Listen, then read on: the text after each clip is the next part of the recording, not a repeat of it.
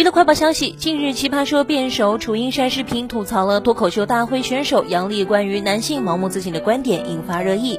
有网友为反驳楚英制作了一段反讽视频。九月十七日凌晨，楚英在微博发文回应反讽视频，他以视频涉嫌侮辱为由，要求博主删除相关视频，并表示，鉴于此次事情可能进入法律程序，本人自此刻起不再进行个人发言，相关法律意见以及程序由律师表态，本人微博仅就必要法律意见进行披露。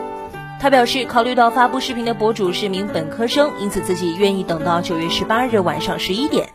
稍后，他又在微博发文透露，法律圈的朋友正在走业务流程中，但是却委婉地提示他，男人应该有宽容。还再次发文解释称，我反对的一直都是制造性别对立、仇恨营销。我反对仇视男性，也厌恶压迫妇女，批评极端女权，也抨击女德班。但是人身侮辱不能容忍，可能还是心气不够吧。并为吐槽杨丽时的失态行为道歉，追究侵权者的责任，也反省自己的过失，言多必失，以后我也会更谨慎和友好。而博主也在楚英发文后将反讽视频进行了删除。